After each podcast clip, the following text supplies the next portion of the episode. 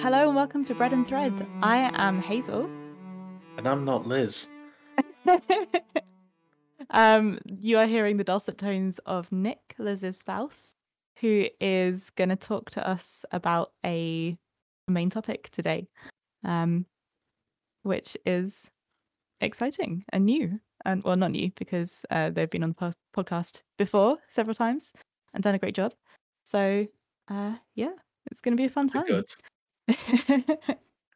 And I'm trying to think how to slot the rest of our normal introduction. I guess we are two friends who met because of another friend who I studied archaeology with, and both of us also like making things and baking things and history, and we're going to talk about that today. We certainly are. Now, this week I have mostly been baking. Well, I just had a fairly simple tea, but with a little twist. We had mac and cheese, which is a simple staple, but we often like to use some sage derby in it. Ooh! So sage derby, if you don't know, is a very creamy cheese with a bit of sage in it, and if you use it as a melting cheese, it makes everything turn green. Green mac and cheese. Yeah, we call it Shrek and cheese. I think we shouldn't. I was really into it until that. Yeah, I have regrets, but once you're in the swamp, you can't get out. I think that's the moral of Shrek. This is my cheese. Yeah, I think that is the deeper meaning if you read between the lines. Yeah. That sounds delicious, though. That is a good idea. I never thought of. And also what we've been doing, because we used to put in a little bit of nutmeg in cheese sauces or white sauces because it's a nice complement. Instead, because we have some mace instead, which is like a little bit more of a savoury type of nutmeg flavour. That's the other part of the nutmeg, right? Yeah. Been using that instead, and so that really kind of deepens the flavour, especially working with the sage. And of course, a little dash of paprika. Oh, of course. You guys are so good with the flavours. Yeah, it's mostly Liz. I like spicy things, and Liz makes things actually taste good. Oh, but sometimes they can be good and spicy. This is very true. It's the name of a restaurant I'm going to set up. Things have to be either good, spicy, or both. I reckon that could go pretty well. So, what have you been making or baking this week? I have not had that much time. I did make some bangin' flapjacks. We still had black currants in the freezer from last year, so I just went around like what we had in the cupboard, and I made some dark chocolate, almond, and black currant flapjacks, and they were delicious. That sound banging. Yeah, it was so good. I love a flapjack because it's pretty simple, and you get to melt the golden syrup and the butter in together, and that is fun. And also you can just put whatever you have in it and it will taste delicious and flapjacky. Oh, that's good. I do like a good flapjack.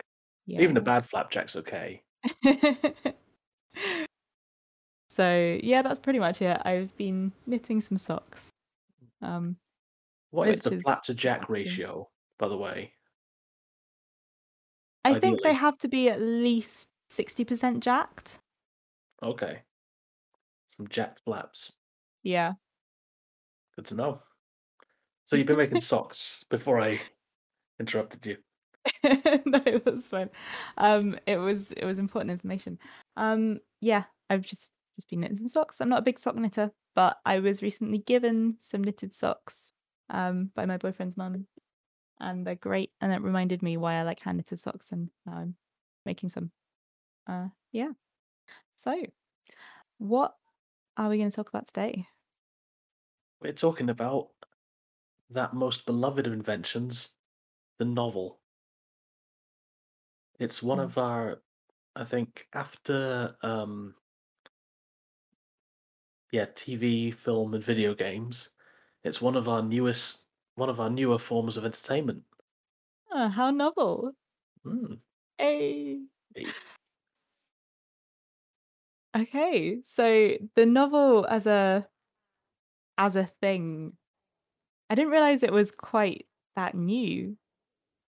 It's one of those things where, like a lot of things in history, it's one of those things where it really depends. It's a matter of kind of, I guess, codifying and classifying sometimes.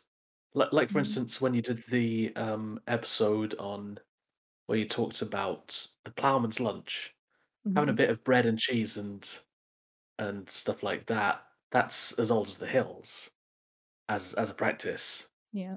But somebody putting it together and saying that's what that's called. I have claimed this. Now everybody has to pay me when they call it that, or whatever. I think that's the kind of partly the distinction we're looking at. Okay. So you can get prose stories that are like longer than a short story, going back about a couple of millennia. You can get ancient Greek and Roman stuff like Petronius's Satyricon, The Golden Ass by Apuleius. But essentially, you often get stories that are just, simple but longer than your average little, campfire fable. They're a little bit more complicated in terms of the plotting, but not necessarily in terms of the emotional, psychological content. And that's where some people draw a kind of line and say, well, no, a novel is where it's a little bit more precisely defined. There's a bit more craft at play, because that's just going from A to B to C, but over like 100,000 words instead of over 1,000. Okay, that actually makes sense, I think. So, like, something with, I guess, more defined characters or more deeply fleshed out, like, descriptions and things.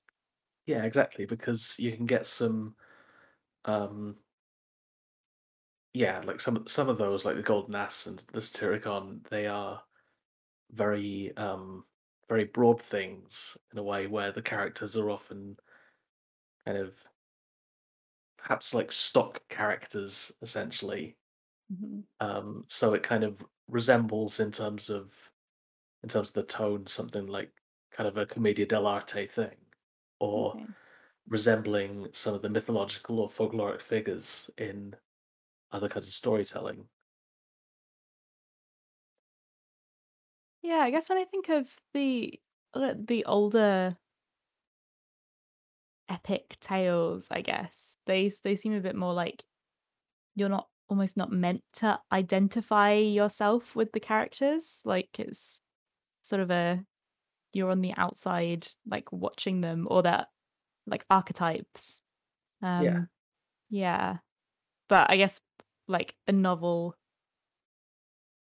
is something where I would read it because I want to like emotionally engage with the characters and the setting and absolutely. I mean, that's a huge part of how novels, I think, are marketed now and and pitched to people. It's like, all right, everybody's heard every kind of plot before, but not every kind of story.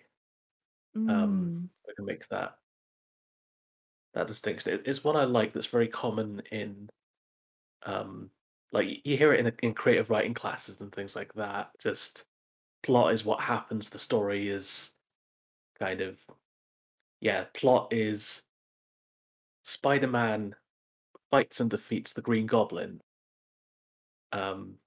once he's gotten his powers and learned how to use them, story is Spider-Man helps people because of his Uncle Ben. And yeah, I think it's when you get the story on top of the plot, that's very much a movement towards being a novel. I think you can get emotions in every story, mm-hmm. definitely, but sometimes it's like somebody reproducing a bit of classical mythology where a character says, "Oh, my sweet lady, I loved you, but the gods have torn us apart, so I'm going to jump off this cliff and then eagles will eat my remains." It's like, yeah, that's an emotion, but it's incredibly cartoony. It's, oh, and I spontaneously combusted because I could not wed my true love. Yeah, that's quite extreme. Yeah. Don't ask me to name one where somebody does that. It's I'm sure there is one out there. You don't get spontaneous combustion in much literature until Dickens. Okay. But you spontaneously combust in Dickens? I can't remember offhand, but I know that it happened. That does sound memorable. Oh yeah. That's how you end a chapter.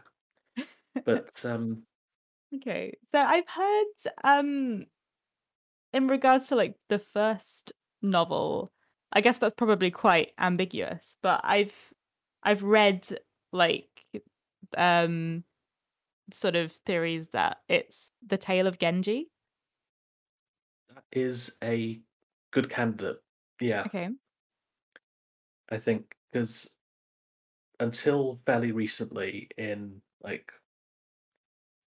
Western literary criticism circles, it has been quite insular and quite Eurocentric about the definition. I think, yeah, Chinese and Japanese novels, I think they do have a good claim to be the first proper novels. Mm-hmm. I think, it's not, sadly, not an area I know enough about, really, those books. I'd love to go into more detail on them. Maybe I'll go on a bit of a reading quest and come back when I know more. Well, ironically, the only reason I know about the Tale of Genji is because I read a novel about the author of the Tale of Genji. Okay. That's one way to learn about it. The one that people often point to and say, right, that right there, that is where it begins in the West, is Don Quixote. Okay. Which I think is a really interesting point to start, because previously to that you've got your like big romances, the tales of knights and everything like that in, prose form, and in poetry you get the Tale of Roland and King Arthur and Charlemagne and, knights real and fake, but all of their deeds are exaggerated. Whether they're real or fake, it's always a little bit much. And so I find it really interesting that Don Quixote is, because he is a knight who is really influenced by those stories, and they all go to his head, and he goes a bit wrong because of it. That's such a fun place to start to define the novel, because that's not necessarily something you can imagine happening before. You can imagine a character in an ancient Greek story or an early medieval story, maybe thinking that they are a better warrior than they are. Mm-hmm. Like you can imagine a minor character in Chaucer being calling himself Greg the Great, but then the Chaucer describes him as Greg the Coward. Mm-hmm. You can have that kind of difference between somebody's own perception and reality. People get tricked all the time. There's spells being cast and things like that. But the specific idea that this guy has done the equivalent of watching too much TV that is such a shift, because it kind of, you're viewing this person not just as a character in a story, but as an active consumer of media and consumer of stories, which suggests a kind of interiority to him that you wouldn't have had before. And specifically, a kind of elaborate delusion that can only work if you really delve in deep, as Cervantes does, and explain his inner workings. Wow. So I haven't read Don Quixote, so can you when did it come out? That would be 1605. Okay. Oh well, that's actually earlier than I thought. Yeah, because it was basically coming at the tail end of what has been a couple centuries long trend of a lot of stories of daring do, mm-hmm. but also it's come after a while after the advent of the printing press, which I don't think you can really do. Make something that big that isn't like literally the Bible without having a printing press to hand, because a lot of people would say, "What, you're just Cervantes? You're just mocking people who like these stories for how many pages? 500 pages? And you want me to do that by hand? No, thank you."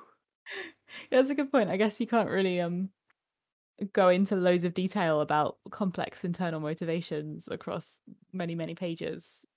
Especially because having a way of reproducing all that. Especially because you get so many mistakes in there. Can you imagine making a typo when you're trying to discuss the inner workings of somebody's mind, and then that somebody works off that copy when it gets sent somewhere else? So yeah, there's a couple of different reasons why this period is so good for creating psychological complexity. So there's a lot of theorists of the early modern period that suggest it's when we get the concept of the public and the private sphere. Mm-hmm. I think Stephen Greenblatt has written a lot on that. It's a name I like saying. It's part of why I said that. So it's a fun name. It was a good name. Yeah, you get stuff like this is a bit of a gap, but like Machiavelli, for instance, like that's talking about private and public sort of presentation, like being just a real exemplification of being a wolf in sheep's clothing, or just how to betray people. That's a very 101 super quick rundown of Machiavelli, but you can only get there with a sense of that separation, I think, and you can only get to the like psychologically mature novel with that sense. So I think Machiavelli and Don Quixote comes from that same impulse to say we've got more privacy now. We've got our lives are set up differently. We may not necessarily be all sleeping in the same room. You can hide in your bedroom and read a book. Yeah. So in a world where you have different bedrooms as well, you can have Machiavelli, and you can have the novel. Okay. I just like poking around for tenuous materialist explanations for these things, I think. So kind of where does it go from there? Well, you get a mix of things. So about a century after you get Daniel Defoe, who made Robinson Crusoe in 1719, and that's you get a lot of stuff kind of like that, where there's more like plenty of adventure-y stuff. There's plenty of quite broad things, but at the same time you get Aphra Behn, who was a really interesting playwright and novelist. Yeah, I've heard of her as a playwright, but I didn't realize she also wrote novels. Yeah, she wrote this book, Oroonoko, or The Black Caesar, which is a very kind of, it's one of those things you only really read now if you're doing an English degree. But I did, so I read it, and it's kind of like a very early attempt at writing about non-European people and cultures, which I think does get into some odd areas and gets kind of clumsy about it, let's say. But it's another sign of that. That trajectory, the novel as a place to explore ideas and people. So you get that alongside the adventure stuff with Defoe, and Defoe also does things that are a little bit, sort of a bit more in between, I think. So for instance, you start getting sort of quite comedic novels or picaresque stuff where it's I'm a young person is trying to start their life, but in one book they might be a woman who has a kid young and has to become a courtesan, and then it's all of her adventures around town. Or there's or a young man tries to find his fortune and maybe gets waylaid by bandits. But also there's some stuff in there about mingling with the nobility and a bit of social commentary. So it's like all aspects of history, it's not a straight line at all. You get a kind of meandering mix of big ideas, of very earnest, sentimental books about not being seduced by a terrible rake. You get Lawrence Stern, who writes a kind of proto-postmodern book in Tristram Shandy. You get all sorts of things up until the Gothic novel and the country house novel, which are kind of quite close together in a way. Because the Gothic one is, well, it's a bit more shameful in some people's eyes. They like to say, "Oh, I just found this manuscript of this silly dark story. Not my fault. If it's cheesy, it's not my fault. It's the manuscript. I found it."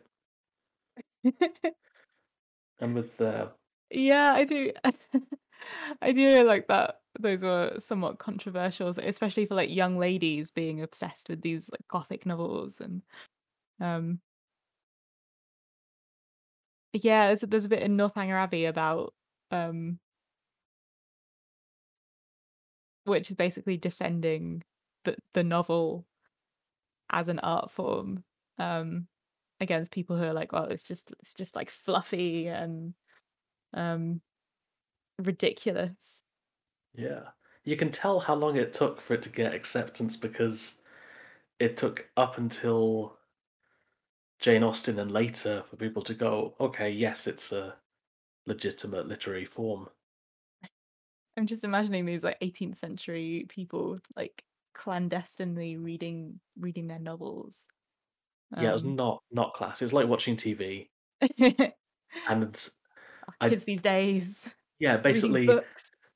It's the equivalent of, at some point in the 19th century, they got HBO. Or like, oh yeah, okay, maybe this is good. I think it was HBO in this case is like Flaubert or something.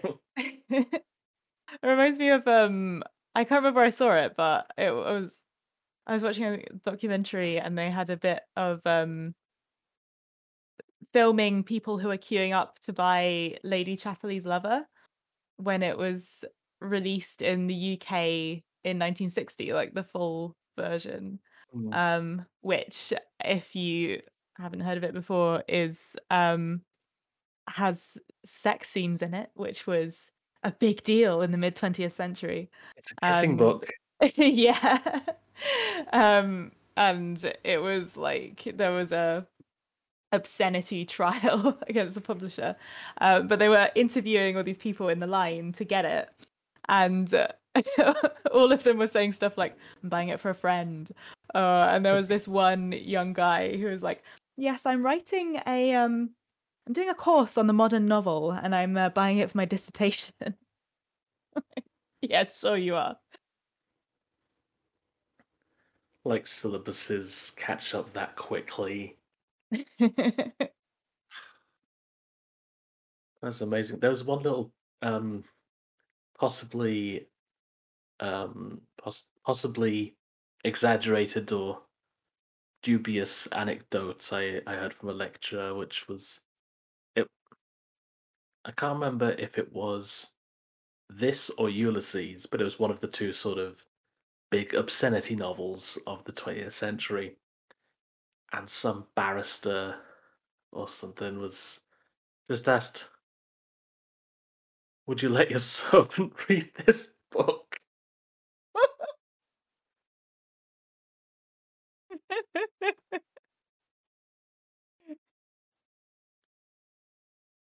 Wow.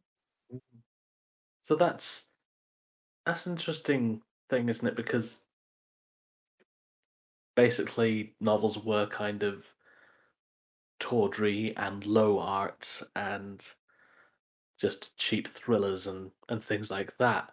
Mm-hmm. And then they get acceptance and they kind of get properly codified as, all right, you've got something that's maybe a 3-act thing, maybe 5 acts, and it's quite long and it tells an involved story and it's a very classy, responsible thing. And then you get into the 20th century and you get people experimenting with the form and coming out with stuff that's quite unusual and stuff that's sensitive subject matter.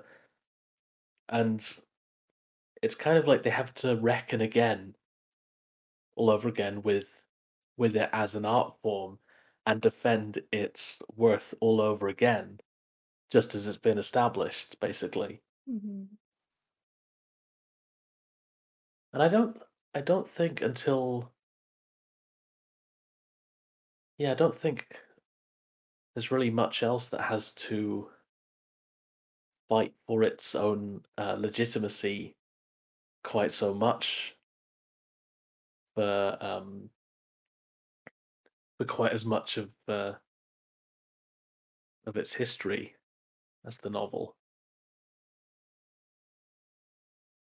You get people having to argue like, oh, this game is really good. It's got really good writing. Games can be art, or and you've seen people say that about TV. Mm-hmm. But I think that's kind of shifted quite quickly in favor of like, yeah, okay, maybe, people can say, all right, sometimes maybe some of the upper echelons, something like Sopranos, The Wire, or Half-Life, sure, they can be art, and we're kind of happy to move along. But with the novel, it's kind of like having to make those over and over for about 1,000 years before somebody says, yeah, okay, maybe these are valid forms of expression.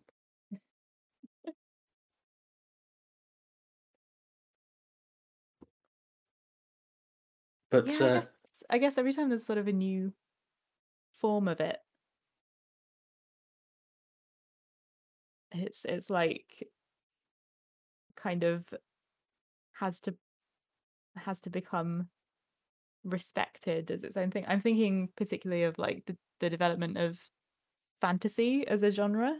Oh yeah, that's its own whole battle, isn't it? Genre fiction specifically. Yeah, and yeah, sci-fi, like different genres of novels, which, and so now we've got like literary fiction, which is like, okay, oh, this is the classy novel, this is art, high art, and then things that are just meant to be enjoyable and not so artistic. Yeah, it's interesting what gets called the literary novel when really, unless it's a piece of like postmodernism or a highly something very conceptual, then to me I look at it and I think, well, that's just realism, that's just the realist novel, and I'm fine with it. I love a realist novel because it's one of those things where defining things that are maybe mundane or smaller stakes and making them matter, that's a really good skill. Yeah. But it's a really weird label, literary fiction, because it denigrates the others and it doesn't tell you what the thing actually is. Yeah, like what's the fiction about? I want to know. But to wrap up my thoughts, in the future, I think the novel will be edible. Are you sure that hasn't already happened? Well, you can eat most things once. Technically, yeah. I have to say, I think that the absolute peak of like literary art is the choose your own adventure novel. That is the culmination. That's it. Like, it doesn't get better. It does not. RPG ideas should be good, right? But what this podcast supposes is maybe they don't have to be. The Probably Bad podcast brings you ideas like Dire Humans, Fight Your GM in Real Life, and What If There Is an Eye Laser Man? Listen to the Probably Bad podcast, available everywhere podcasts exist, and some places where they don't. So, what is the local larder this week? Yeah, so I am gonna talk. I'm just like switching my brain from like trying to sound fancy and talking about literature to foods. Yeah, I was going to talk about elderflower, actually, because while this is me segueing, while you're curled up with your novel outside in the sunshine, you might like to enjoy a nice, cool, refreshing drink. And that follows on nicely to elderflower. So I'm just going to talk a bit about elderflower as a flavour. Because I think it's fairly popular across Europe, and I know that it's used in cocktails as well, quite often. But yeah, I've not seen it so much in other places. So I mean, I don't know. Please let me know if you're listening and you're in a place that is not in Europe, and you have elderflower flavored things. Please let me know what they are. That would be awesome. But yeah, I know it as like elderflower cordial, elderflower wine, elderflower champagne, and I've even had elderflower fritters, which are delicious. Wow! You wouldn't think so. You could fritter anything. Technically, you can. Like, you can put anything in batter and fry it. But you probably shouldn't. But yeah, they were really good because it was like a slightly thinner batter, and it was just all like the elderflower is really light and like frothy, and then it's like crunchy batter, and it's very tasty. Anyway, the elder tree comes from the Saxon word eld, and it's been it's been a tree that has grown like across Europe for millennia.